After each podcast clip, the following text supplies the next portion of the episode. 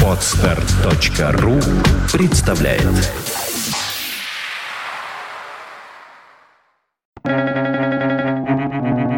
Свободное радио Компьюлента. Обрывая лепестки цветка, ты не приобретаешь его красоты. Рабиндранат Тагор.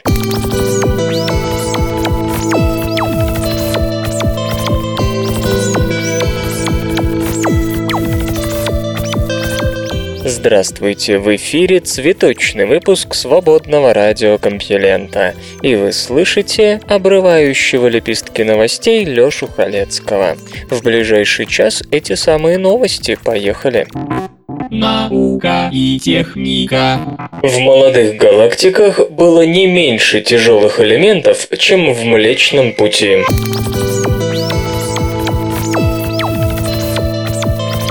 Как мы достоверно знаем из наблюдений, юные галактики точно были раньше 12 миллиардов лет тому назад. А вот чего мы, по словам ученых из Института Нильса Бора, Дания, до сих пор не знали, так это того, что в те невообразимые времена галактики развивались намного быстрее, чем сейчас.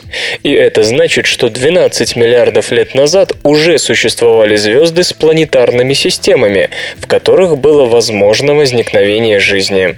По существующей космологической модели, после Большого Взрыва, случившегося 13 миллиардов 700 миллионов лет назад, Вселенная представляла собой горячий, плотный первичный суп, состоящий из газа и частиц.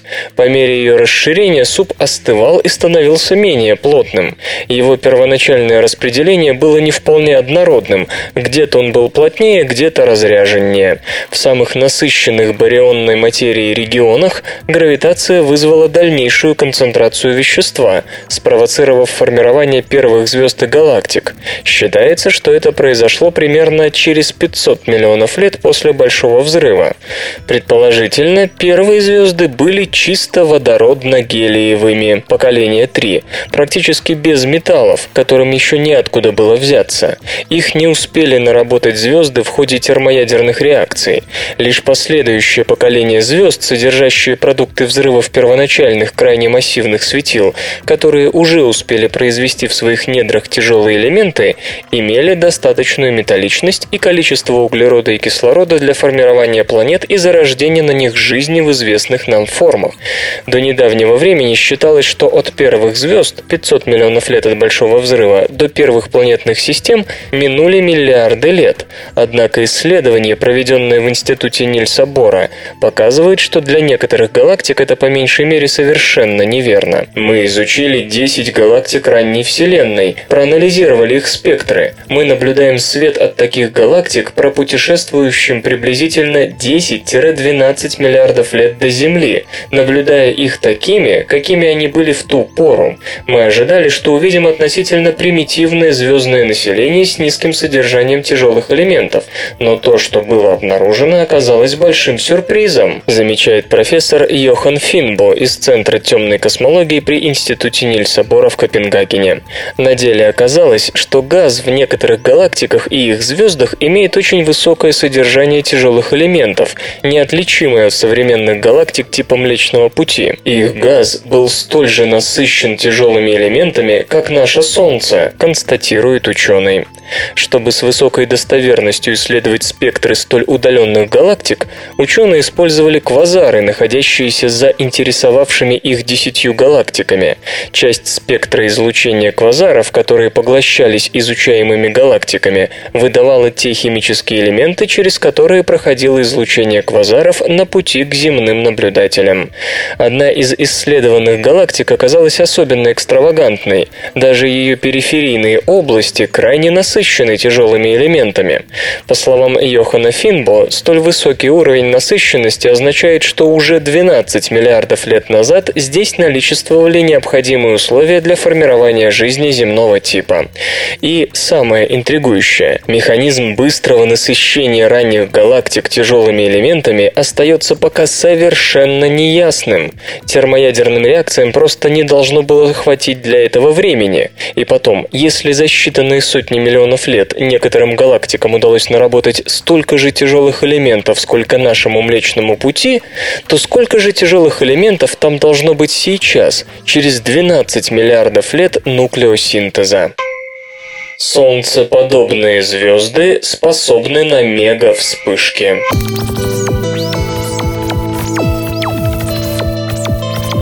Первый большой обзор вспышек на солнцеподобных звездах показал, что некоторые светила весьма среднего возраста способны бесноваться не хуже новорожденных.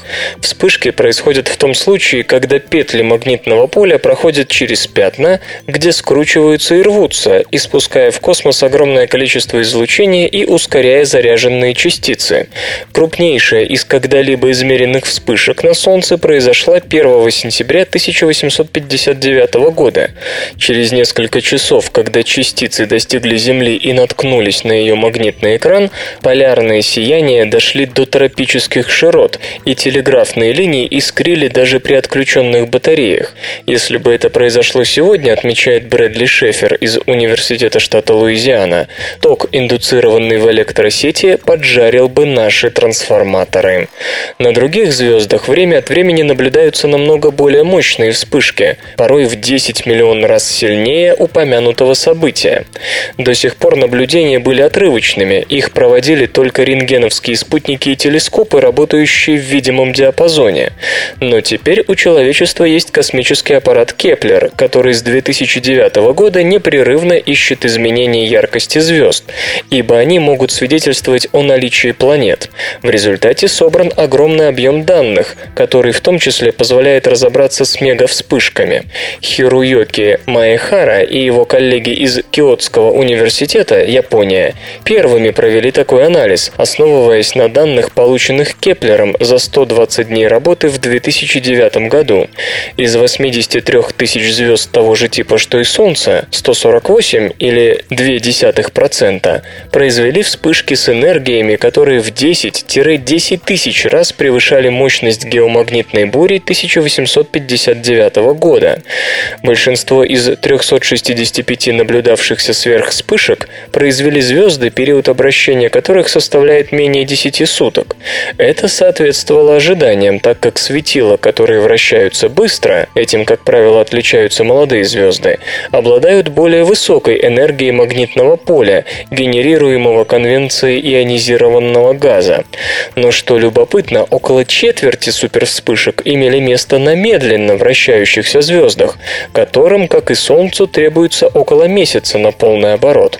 Каким образом магнитные легковесы могли произвести подобные вспышки? Господин Шефер и его коллеги ранее предположили, что виной тому могут быть магнитные взаимодействия с соседними планетами-гигантами. При обычной вспышке магнитные поля, выходя из одного пятна и входя в соседнее, скручиваются и ломаются, поясняет исследователь.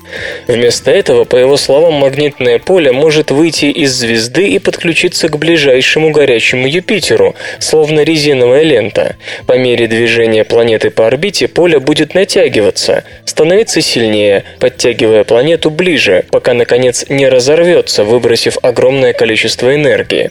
Но ни одна из 148 звезд с супервспышками, по данным Кеплера, не имеет горячих Юпитеров. Скорее всего, это означает, что даже тогда, когда звезды вращаются медленно, они иногда способны накопить достаточно магнитной энергии, говорит Люсиен Валковиц из Принстонского университета. Остается тайной, как и почему это происходит. Возможно ли в супервспышке на Солнце? Господин Маехара отвечает на этот вопрос отрицательно. Большинство звезд, на которых замечены эти явления, имели намного больше пятен, чем Солнце. Причины этого остаются неизвестными. Обнаружен пульсар-тяжеловес.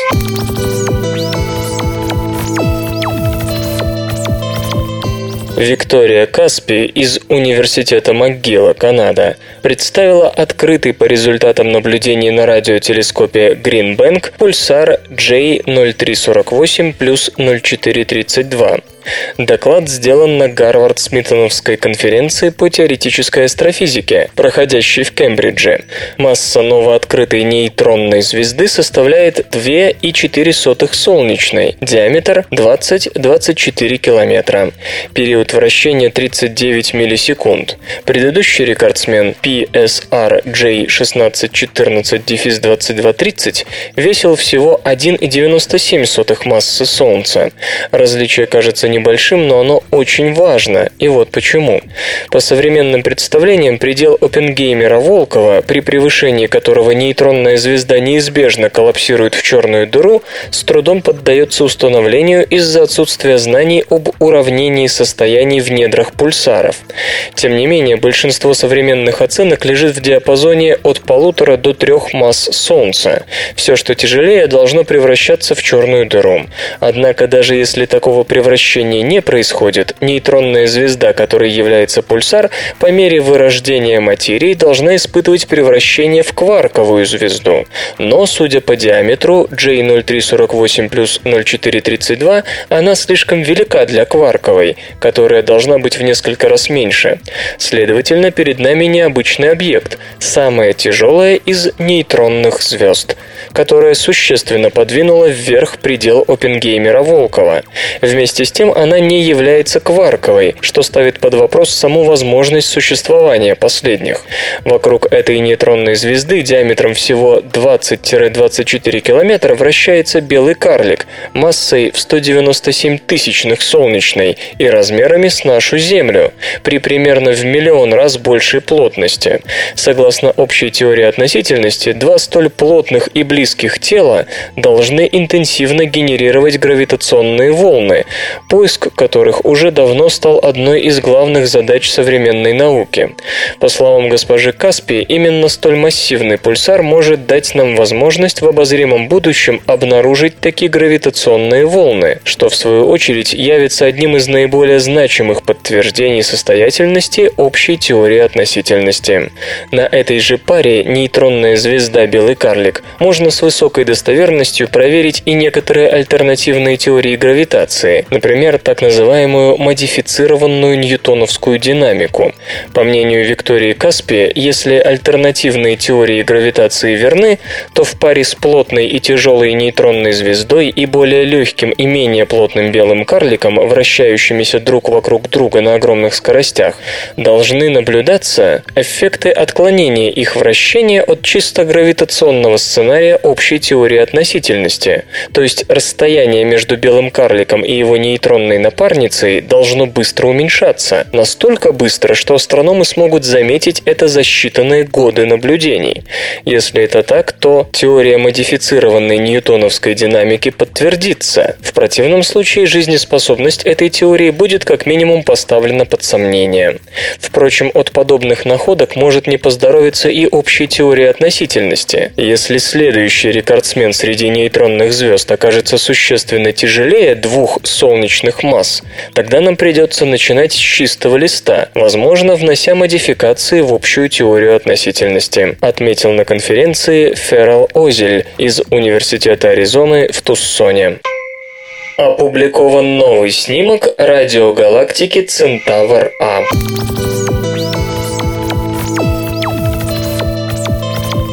Камера White Field Imager, смонтированная на телескопе размером 2,2 метра чилийской обсерватории Ла Силла, сделала новый снимок радиогалактики Центавр-А NGC 5128.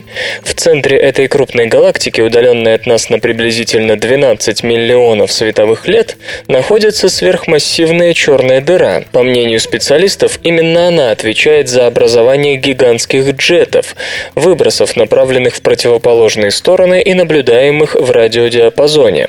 Длина джетов Центавра-А приближается к миллиону световых лет.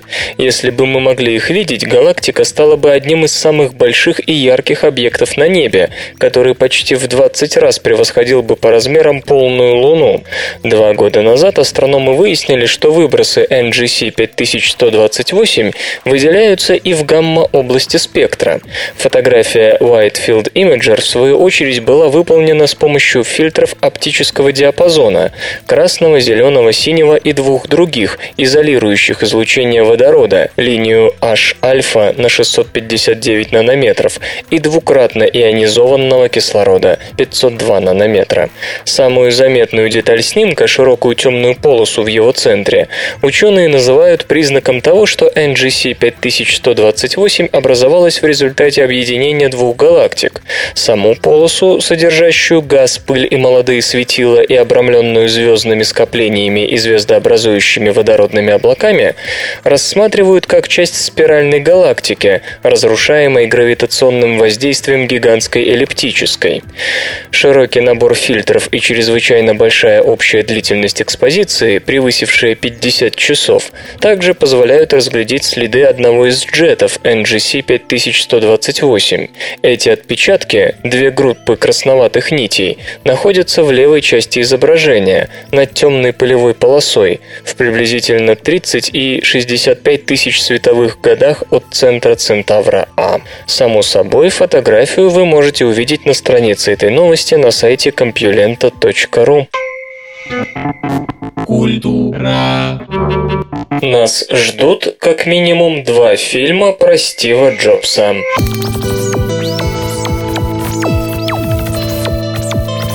Sony Pictures Entertainment пообещала, что оскароносный сценарист фильма «Социальная сеть» возьмется за историю жизни Стива Джобса. Аарон Соркин адаптирует биографию соучредителя Apple, написанную журналистом Уолтером Айзексоном и разошедшуюся вскоре после смерти Джобса неприлично высоким тиражом. Сопредседатель Sony Pictures Эми Паскаль отмечает, что путь, пройденный Стивом Джобсом, уникален. Это, мол, один из самых влиятельных и революционных людей не только нашего времени, но и всей истории человечества. Соответственно, никто, по ее мнению, из писателей, работающих сегодня на Голливуд, не способен перенести столь необыкновенную жизнь на экран. Фильм, как обещано, будет таким же, как сам Джобс, очаровательным, забавным и противоречивым. Продюсерами проекта согласились стать Марк Гордон, «Спасти рядового Райана и скорость», Скотт Рудин, «Шоу Трумана и социальная сеть» и малоизвестный Гайман Кэссиди. Снимать в кино будут, скорее всего, на Columbia Pictures. Книга господина Айзексона, названная просто «Стив Джобс», разошлась тиражом более 2 миллионов экземпляров, хотя с момента выхода в свет не прошло и года. Она стала главным бестселлером за всю историю интернет-магазина Amazon. Господин Соркин получил Оскара за лучший адаптированный сценарий к блокбастеру «Социальная сеть», повествующим о работе Марка Цукерберга над будущим Фейсбуком в общежитии Гарвардского университета. Среди других работ сценариста «Несколько хороших парней» с Томом Крузом и Джеком Николсоном 1992 года и «Человек, который изменил все» с Брэдом Питтом и Робин Райт 2011.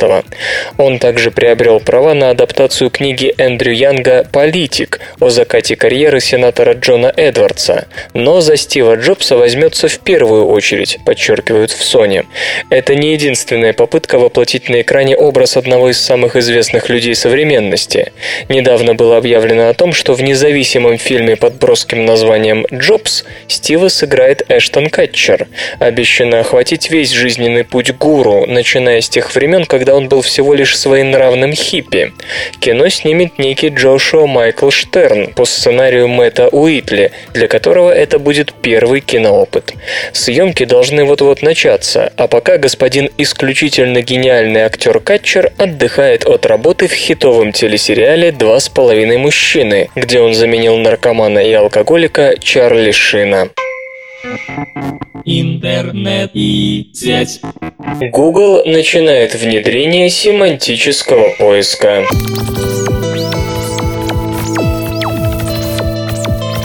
Веб-корпорация Google объявила о комплексной модернизации поисковика, которая сделает процесс поиска более удобным, быстрым, точным и интуитивно понятным. Новая технология получила название Knowledge Graph – диаграмма знаний. Речь идет о внедрении средств семантического поиска. Система будет пытаться понять смысл запроса, что позволит включать в перечень результатов не только ссылки на сайты, но и прямой ответ по интересующей пользователя теме и дополнительную информацию.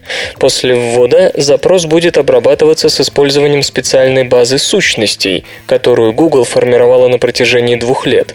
В ней содержится информация о 500 миллионах людей, мест, объектов, определений, а также о 3,5 миллиардах различных фактов, связывающих сущности между собой. Google выделяет 3 основные особенности семантического поиска. Во-первых, система сможет генерировать различную поисковую выдачу в ответ на один и тот же запрос. К примеру, если пользователь ищет Тадж-Махал, то помимо обычного перечня ссылок, в правой части экрана будут отображены возможные варианты уточнения запроса, где можно выбрать результаты, касающиеся, скажем, только одного из 7 чудес света или одноименного ресторана и казино. Во-вторых, семантический поиск поможет ассоциировать различные слова и объекты друг с другом.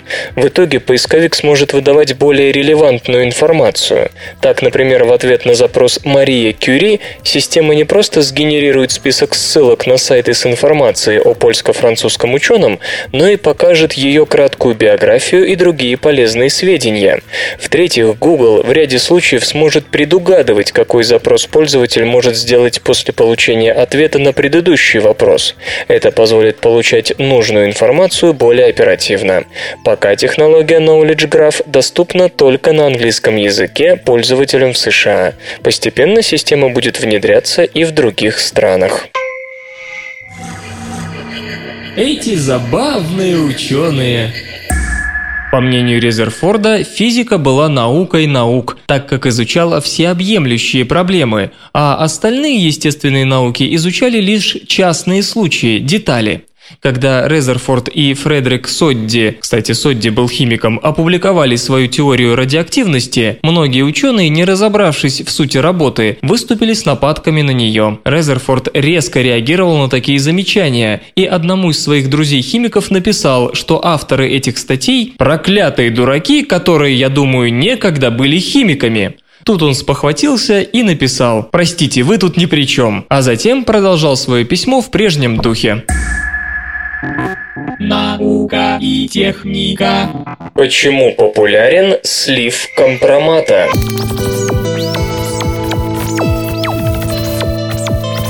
Подавляющее большинство избирателей декларирует ненависть к негативной политической рекламе.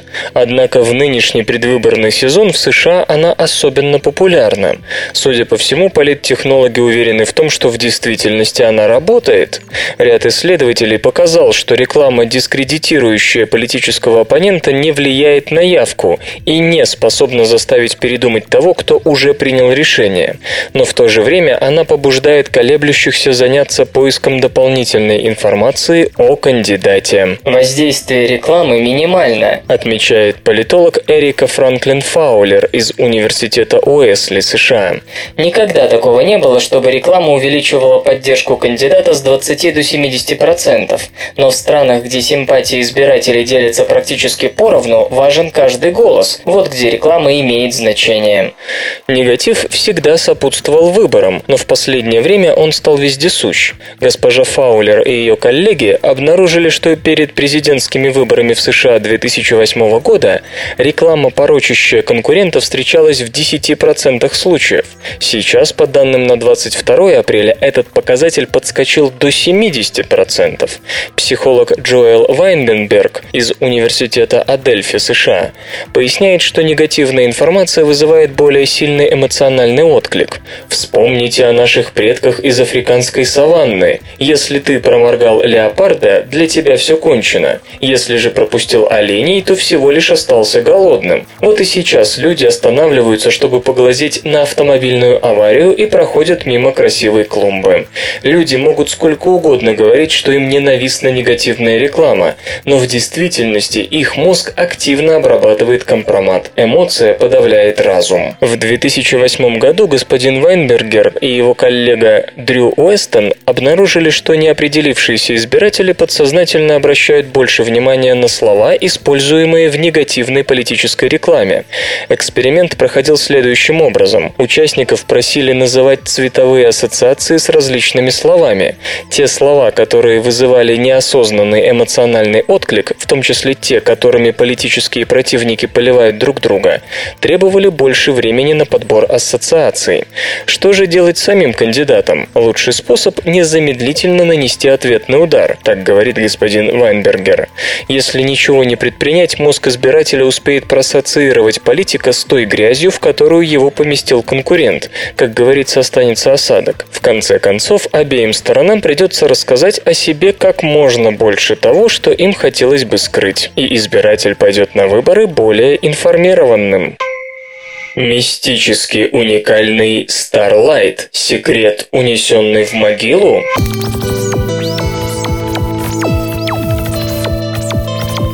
22 года назад впервые был продемонстрирован материал, названный «Старлайт». Его изобрел Морис Уорд, бывший парикмахер. В прошлом году он умер, не оставив данных о том, что это был за материал или хотя бы в каком направлении надо рыть, чтобы добиться его эффективности. Все началось с демонстрации 1990 года, которая состоялась на общественном телевидении в программе «Tomorrow's World». Чтобы избежать обвинений в фокусничестве, нанесение материала на тестовое яйцо, да-да, вначале, как всегда, было яйцо, Морис Уорд доверил ведущему телепрограммы. Тот же человек нагревал обработанное яйцо паяльной лампой, бензиновой, до 1000 градусов по Цельсию. Рядом было обычное яйцо, которого Старлайт не касался, и которое, понятно, не выдержало и полусекунды нагрева.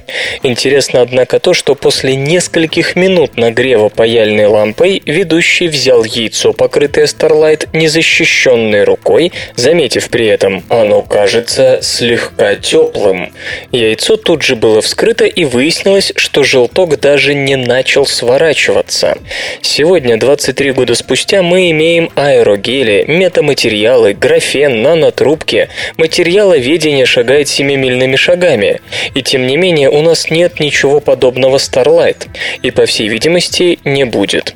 Даже сверхэффективные аэрогели не могут намазываться на любой предмет тонким слоем, как и рассеивать тепло, не говоря уже о технологии производства, из-за которой щепотка такого материала стоит как видеокарта.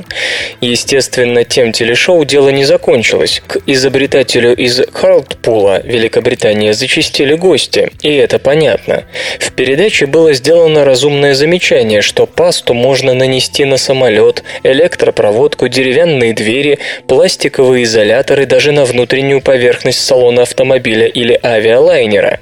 Несколько минут полной огнеупорности пригодились бы и спецодежде пожарных, равно как и жароустойким накидкам, которые они набрасывают на спасаемых. Да мало ли кому еще. Напомню, что и радиопоглощающее покрытие F-22 и F-35, имея оно такую термозащиту, могло бы устойчиво эксплуатироваться при сверхзвуке, чего пока не наблюдается. Рональд Мейсон, химик и бывший главный научный советник Министерства обороны Великобритании, был одним из первых, кого власти Британии отрядили на проверку возможностей Starlight. За ним последовал Кейт Льюис, глава подразделения тонкопленочных пластиков тогдашнего агентства оборонных исследований Великобритании. Через 1,5 года ему удалось убедить Уорда провести ряд тестов чудо-материала, при условии, что он не будет пытаться выяснить состав Starlight. Тесты включали длительное облучение лазером с мощностью импульсов 100 миллиджоулей, сосредоточенного буквально на квадратных миллиметрах предметов, обработанных Starlight.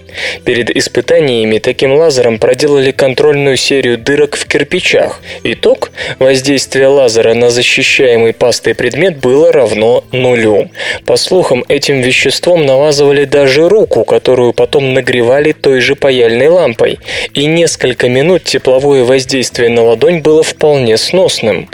На ракетном полигоне White Sands в США и атомном полигоне на острове Фолнес в Соединенном Королевстве прошли дополнительные тесты. Дуговая лампа также не произвела никакого впечатления на Starlight, пока температура поверхности поверхности не превышала 1000 градусов по Цельсию, материал эффективно защищал предмет, на который был нанесен.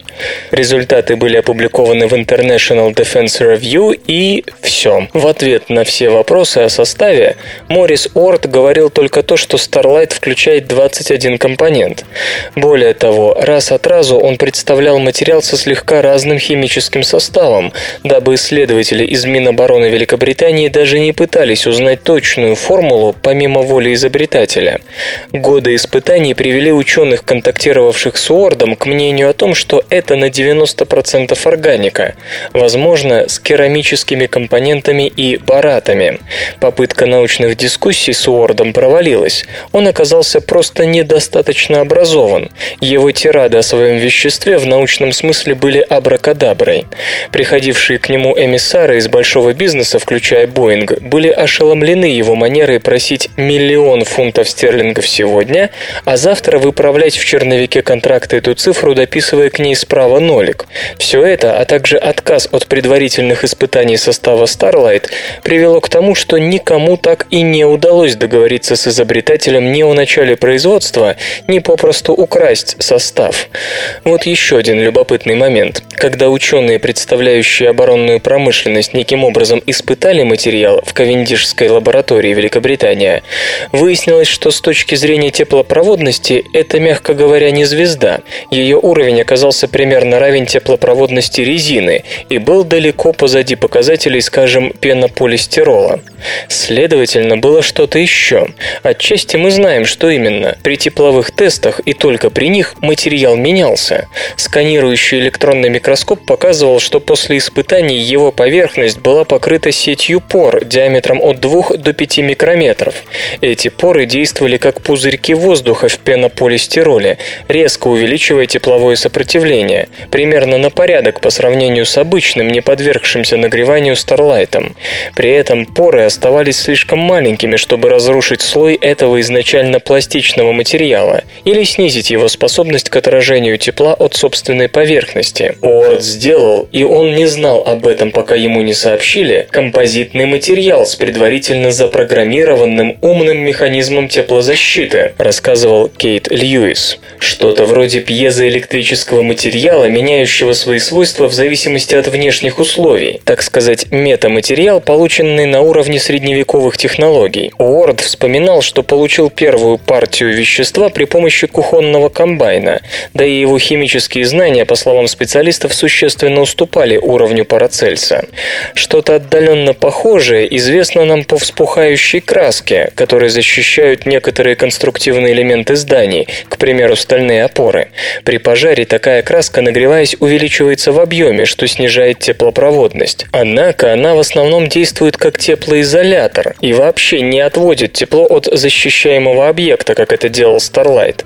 Кроме того, функционировать такой состав перестает еще до 1000 градусов по Цельсию, а при вспухании, как и множество антипиренов, выделяет массу токсичных веществ. Starlight во время тестов не выделял никаких газов, которые удалось бы зарегистрировать. Ясно, что первый тип материалов нельзя использовать в противопожарных перекрытиях, например, в салоне самолета, а Starlight вполне.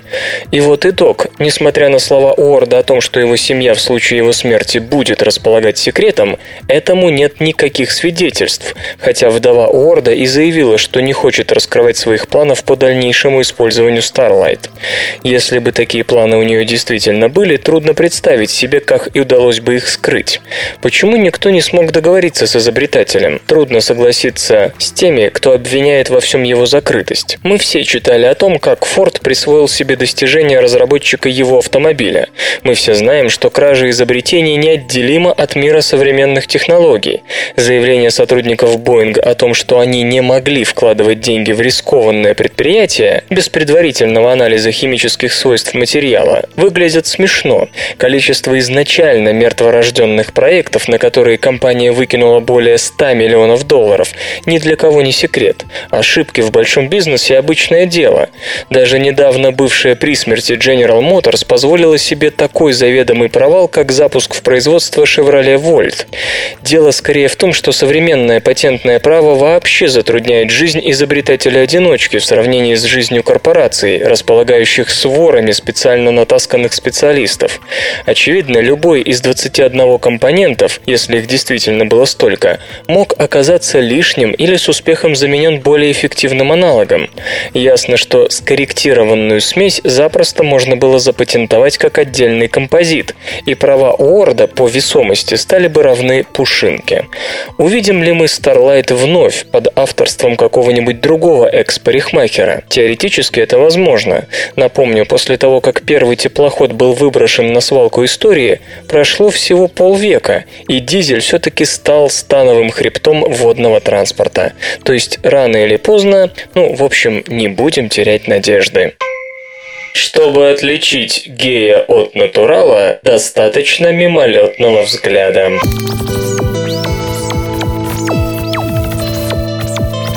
По данным психологов, чтобы определить сексуальную ориентацию человека, достаточно тысячных долей секунды. В исследовании, проведенном учеными из Вашингтонского университета, приняли участие 129 студентов.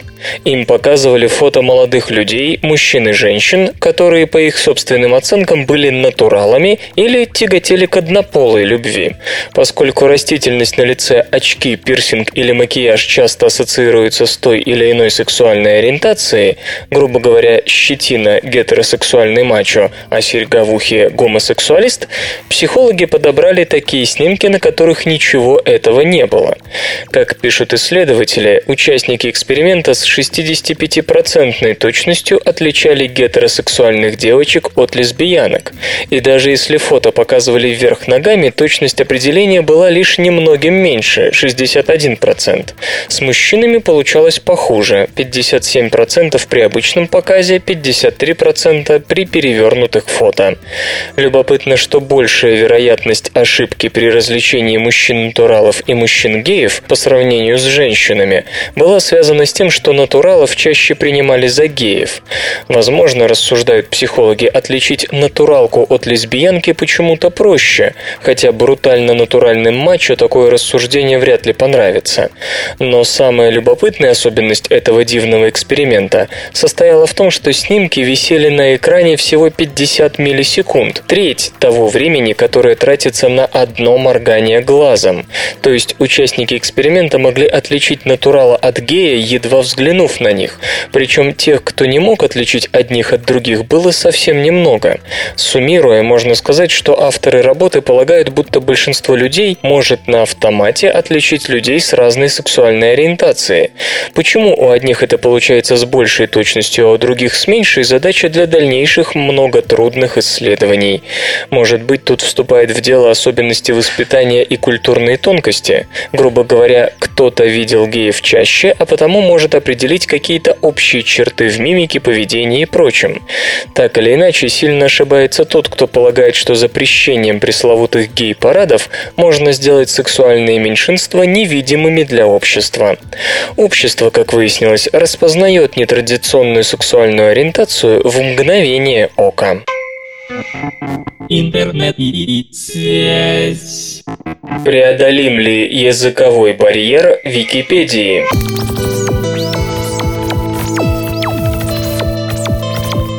Вам когда-нибудь приходило в голову, что Википедия содержит огромное количество нужной информации на незнакомых вам языках, к тому же изложенной с позиции иной культуры?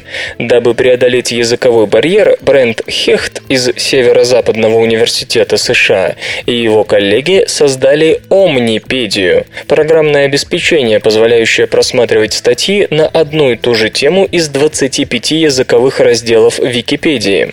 Это не просто еще один автоматический переводчик. Программа анализирует ссылки на боковой панели, указывающие на иноязычные статьи той же тематики. Система проходит по этим ссылкам и пытается понять, какие темы универсальны в данной области, а какие специфичны для каждого языка, после чего отображает их все. Этот метод анализа не назовешь надежным.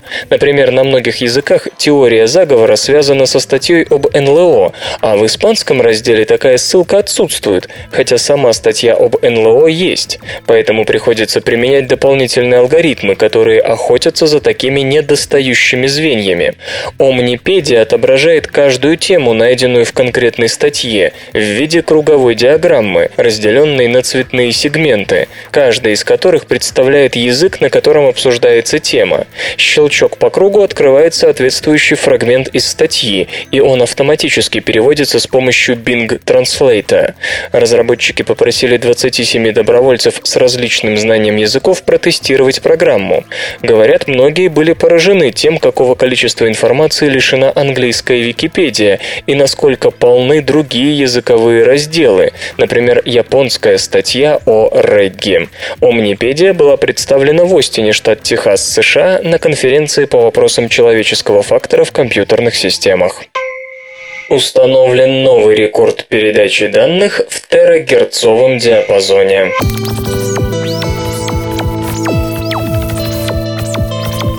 Исследователи из Токийского технологического института показали возможность беспроводной передачи данных в терагерцовом диапазоне T-Ray на скорости в 3 гигабита в секунду.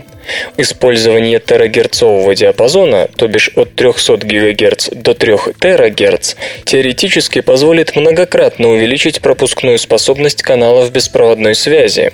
Терагерцовое излучение расположено между инфракрасным излучением и микроволнами.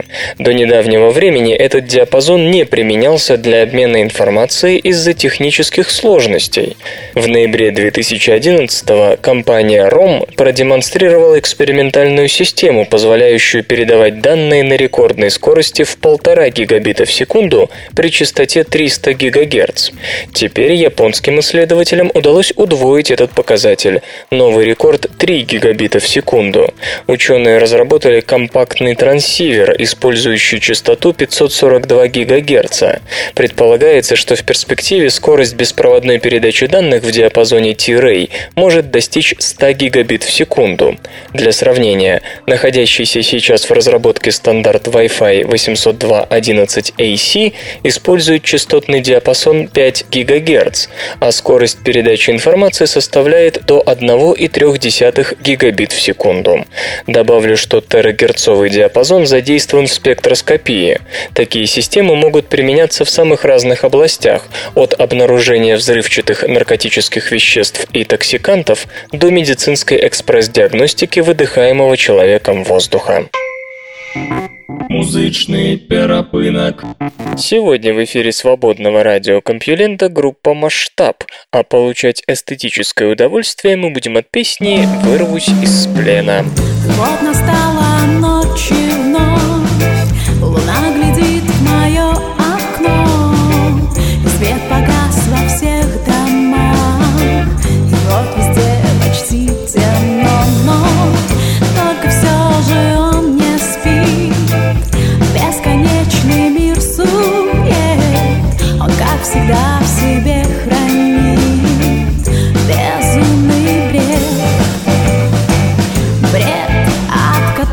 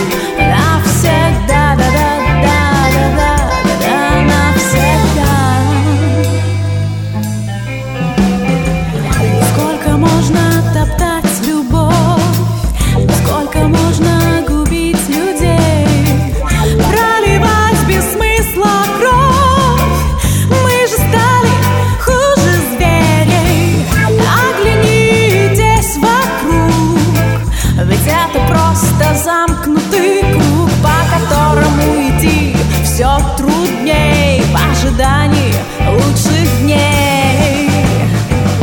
Как же часто нам твердят, что на земле нигде нет рая. Порой слова эти как яд, ведь жизнь душу так терзает.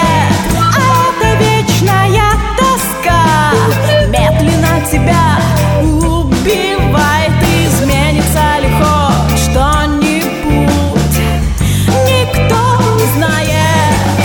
А я разобью все окна и разорву все цепи, вырвусь из плена. Птицей устремлюсь в небеса, я закрою свои глаза и покину навсегда эти черные стены.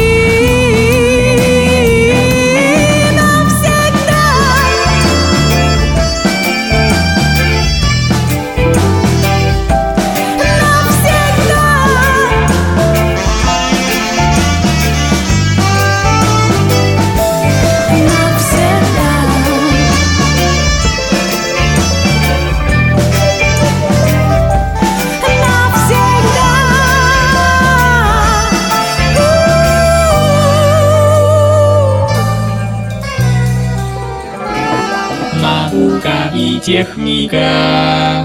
Биологические часы были запущены 2,5 миллиарда лет назад.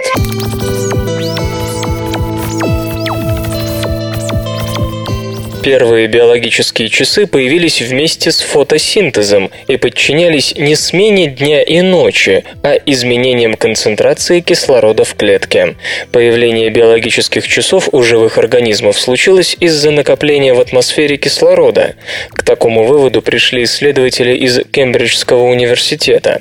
Статью, в которой они рассказывают, как доискивались происхождения суточного ритма, ученые опубликовали в журнале Nature. Биологические часы, как известно, есть почти у всех живых организмов, от одноклеточных водорослей до человека. Они выставлены на 24-часовой цикл, который может поддерживаться даже при отсутствии внешней коррекции в виде смены дня и ночи. Однако солнечный свет служит ключевым регулятором циркадного ритма, и гены, управляющие этим ритмом, обычно учитывают показания оптических датчиков, то есть специальных фоторецепторов в глазу. Несмотря, однако, на всеобщность, у разных организмов суточные ритмы устроены по-разному. То есть гены циркадного ритма у растений, дрозофил и, например, млекопитающих различаются довольно сильно. В связи с этим исследователи полагают, что биологические часы возникали в ходе эволюции неоднократно, по меньшей мере раз 5 у разных групп организмов. Но на этот раз ученые обратили внимание на гены пероксиридоксинов, ферментов, которые есть опять же почти у каждого живого существа на планете. Эти белки участвуют в обезвреживании опасных кислородных радикалов, образующихся в результате клеточного дыхания. Год назад эта же группа исследователей из Кембриджа сообщала, что уровень пероксиридоксинов в клетках морских водорослей и эритроцитах человека меняется по одинаковому ритму, и ритм этот, как легко догадаться, 24-часовой. В новой работе ученые проанализировали динамику пероксиридоксинов среди более широкого набора организмов. Уровень ферментов измеряли у мышей, дрозофил, растений, бактерий и архибактерий. Оказалось, что активность генов пероксиридоксинов не зависит от солнечного света, без которого, как принято считать, биологические часы разлаживаются. Это навело исследователей на мысль, что пероксиридоксиновый ритм представляет собой какие-то другие, метаболические часы, не зависящие от остальных суточно-ритмических механизмов. Мутации, которые расстраивали обычный циркадный ритм, на колебаниях активности генов пероксиридоксинов никак не сказывались. Вместе с тем ученые не считают, что метаболический и обычный световой суточный ритмы абсолютно независимы друг от друга. Вряд ли изменения в активности касаются только генов пероксиридоксинов. Скорее всего, тут задействован еще ряд ферментов, которые, среди прочего, могут выполнять связующую функцию между двумя системами суточного цикла. Однако специфика работы метаболических часов стала поводом для смелого смелого предположения, что пероксиредоксины некогда были самыми первыми биологическими часами. Вместе с открытием бактериями фотосинтеза 2,5 миллиарда лет назад им срочно понадобились системы, которые обезвреживали бы опасные продукты кислородных реакций. Появление фотосинтеза привело, как известно, к кислородной катастрофе, после которой те, кто не мог жить в новой атмосфере, вымерли или ушли в тень. Для реакции фотосинтеза необходим свет, но первоначально суточный ритм, по предположению ученых, подчинялся именно колебанию концентрации кислорода, и лишь потом биологические часы взяли за образец смену дня и ночи. Искусственной рукой можно управлять с помощью мысли.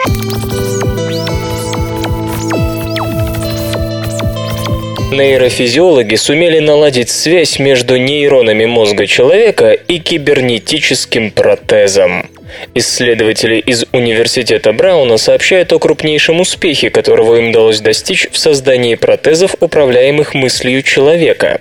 Двое парализованных пожилых людей получили возможность сами, без посторонней помощи, выпить кофе. Они сделали это с помощью механической руки, которая получала сигналы прямо из человеческого мозга. Нейрофизиологи довольно давно пытаются создать кибернетические приспособления, которые двигались бы согласно нейронным командам, и периодически появляются сообщения об очередных успехах и переходе к клиническим испытаниям. Правда, как раз на этом решающем этапе более или менее впечатляющих результатов достигнуть пока не удавалось. А вот в новой статье, опубликованной в журнале Nature, ученые сообщают именно об успешном клиническом испытании ментально управляемого протеза. Главная проблема тут, как легко догадаться, в переводе языка нейронных импульсов на электронный машинный.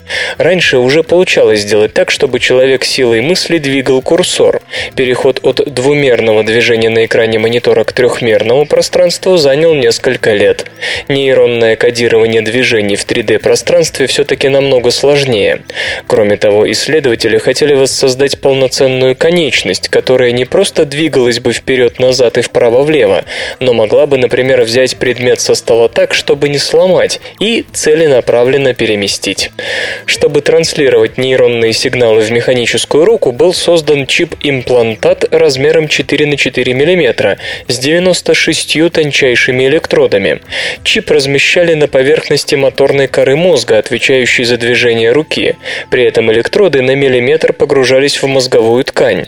Преобразованием нейронных импульсов в механические команды занимался компьютер. В исследовании участвовали 66-летний мужчина и женщина 58 лет. Инсульт парализовал им конечности и лишил возможности говорить. Мужчине мозговой чип вживили 5 месяцев назад, женщине более 5 лет назад. Испытуемые в течение 30 секунд должны были коснуться или схватить некий предмет. Последнее требовало особенно тщательного контроля над движениями протеза. Разумеется, не все попытки были удачными, но в целом вероятность правильного выполнения задание составляло от 43 до 95%, в зависимости от сложности движений и модели протеза. Просто в эксперименте использовались две модели киберруки. Участники эксперимента сообщили, что они просто старались представить себе движение механической руки как своей собственной, и устройство двигалось согласно их желаниям. Во избежание недоумений уточню, что разговор с парализованными и немыми участниками эксперимента осуществлялся посредством зрительных сигналов. Они взглядом показывали на буквы и слова, которые имели в виду. Нет нужды пояснять, сколь большое значение имеет этот результат, какое будущее открывается перед биоинженерией и так далее. Гораздо важнее представлять проблемы, которым ученым нужно решить, чтобы обеспечить этой технологии настоящий триумф. Во-первых, хотя мозговой имплантат и доказал свою способность работать в течение долгого времени, в мозг женщины его вживили 5 с лишним годами ранее, все равно нужно точно выяснить, как долго он может декодировать сигналы. К любому чужеродному телу наш организм относится настороженно, и не исключено, что мозг медленно, но верно пытается избавиться от чипа. Во-вторых, хорошо бы заменить проводные чипы на беспроводные, которые использовали бы радиосигналы для управления механической рукой. Ну и, наконец, сам алгоритм декодирования требует дальнейшего усовершенствования, чтобы можно было иметь дело с нейронными импульсами, импульсами любой сложности. Кофе продлевает жизнь.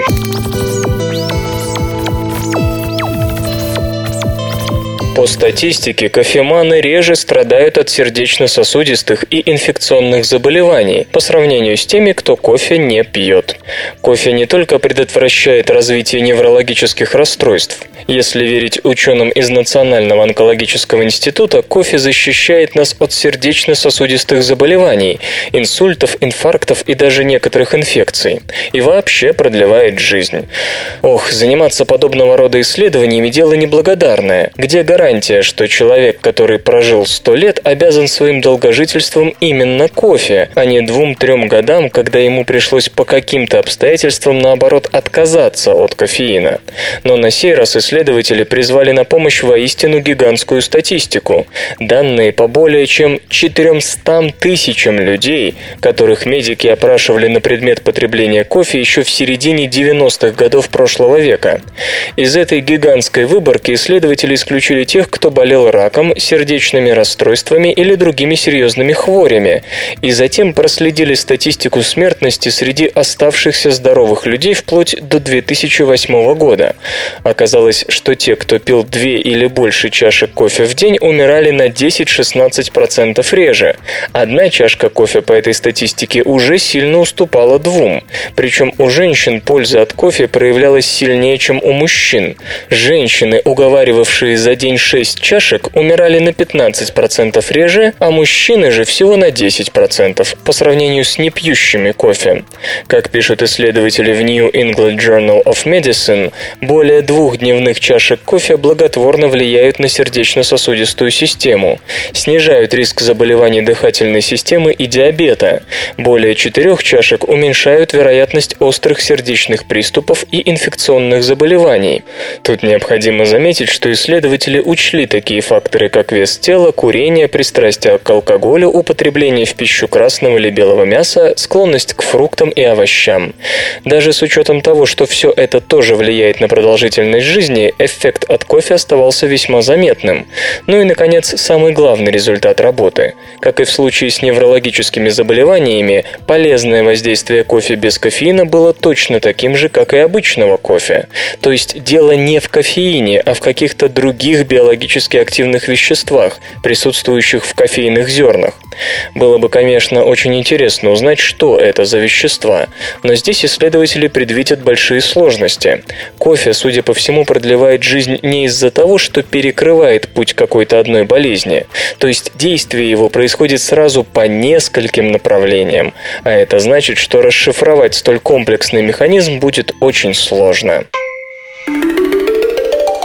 Факты и фактики. Знаете ли вы, что героин – синтетическое средство, производное от одного из алкалоидов, содержащихся в опиуме и морфине? До начала 20 века героин считался безвредным, болеутоляющим и снотворным, свободно продавался в аптеках и высылался по почтовому каталогу. От героина погибли такие рок-звезды, как Джимми Хендрикс, Дженнис Джоплин, Кит Мун, Брайан Джонс и Грэм Парсонс. Наука и техника. Микробеспилотный летательный аппарат может обходиться без GPS.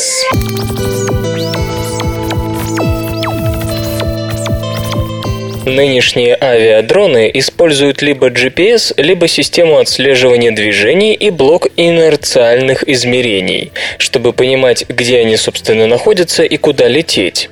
Это не только расходится с описаниями фантастов 20 века, но и попросту непрактично. Система отслеживания движений не действует за пределами вашей лаборатории. GPS, помимо колоссальной точности, характеризуется еще и отменной ненадежностью. Блок инерциальных измерений при сегодняшних технологиях сложен, тяжел и дорог, что затрудняет его внедрение в ширящиеся ряды малых беспилотных летательных аппаратов. На этой неделе исследователь Адам Брай с коллегами из Robust Robotics Group при Массачусетском технологическом институте представили на конференции ICRA 2012 работу, демонстрирующую возможность создания микробеспилотных летательных аппаратов, способных к полностью автоматизации автономной навигации безо всяких внешних систем, основанной только на блоке инерциальных измерений и на бортном лазере. Чтобы доказать позитивное отличие новой системы навигации в точности по сравнению с той же GPS, в помещении был проведен показательный полет микробеспилотного летательного аппарата, причем в весьма агрессивном стиле. Прямо скажу, ничего подобного на основе GPS у вас не получится. Даже если вы используете нормальную военную версию с точностью до 1 метра, а не гражданский огрызок с точностью до 30 метров, то метровая ошибка при полете в помещении означает быструю и неизбежную встречу с бетонной стеной на приличной скорости.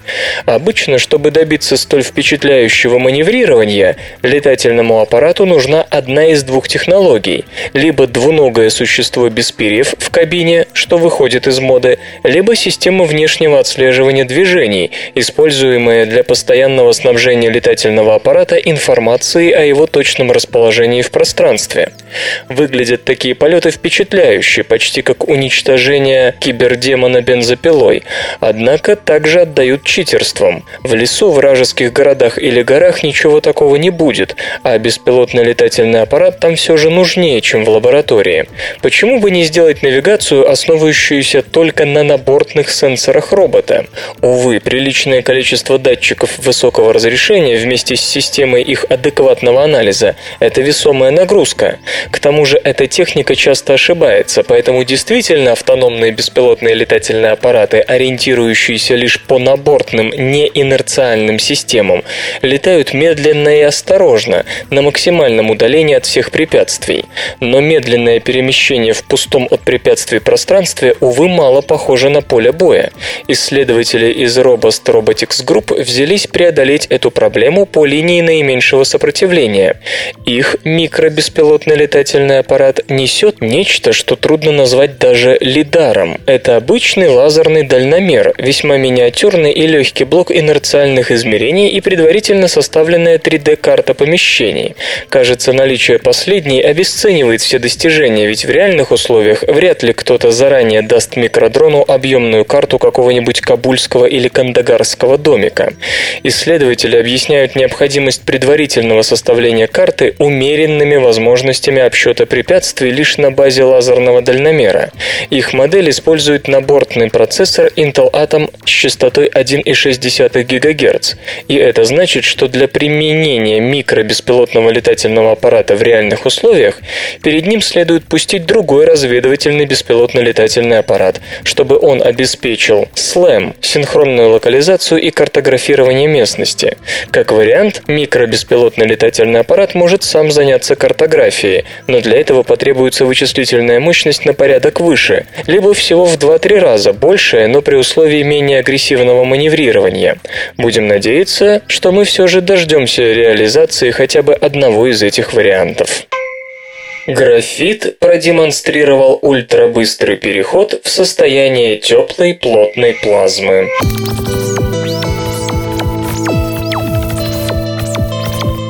Впервые ученые наблюдали, как облучаемый рентгеновскими лучами минерал переходит в два различных агрегатных состояния вещества в течение 40 фемтосекунд.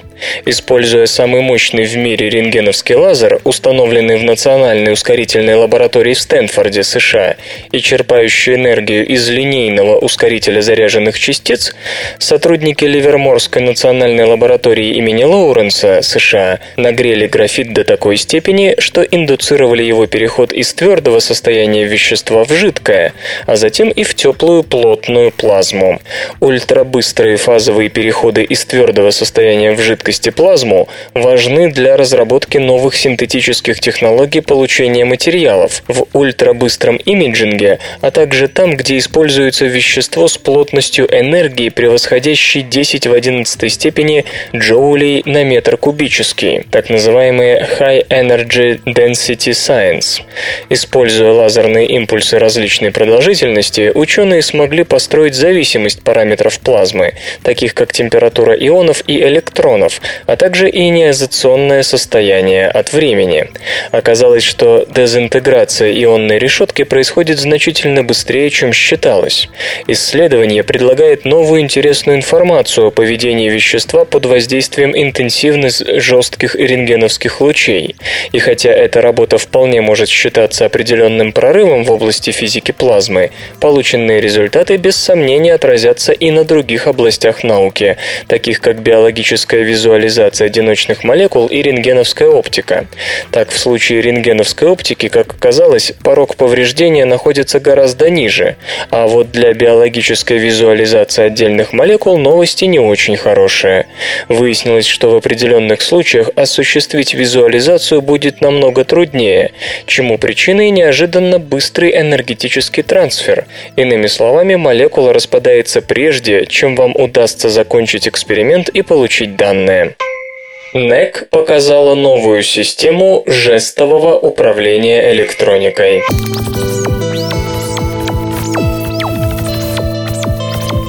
Компания NEC разработала новую систему, позволяющую управлять компьютерными устройствами и бытовой техникой при помощи жестов. Комплекс состоит из камеры, фиксирующей положение и движение рук и пальцев пользователя в трехмерном пространстве, а также компактного проектора, формирующего изображение в зоне управления.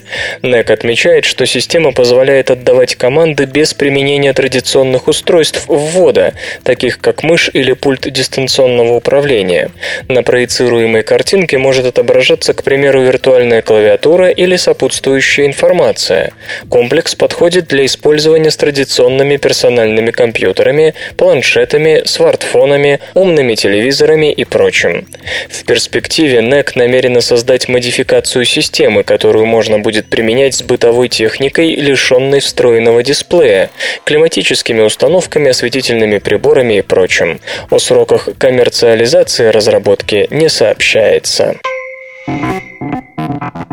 Свободное радио Компьюлента.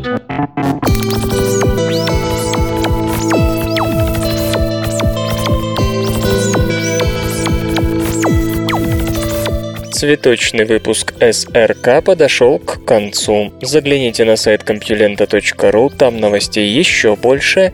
Ну а меня, Лешу Халецкого, вы обязательно услышите завтра. Обещаю, и держите себя в руках. Свободное радио Компьюлента. Скачать другие выпуски подкаста вы можете на podster.ru.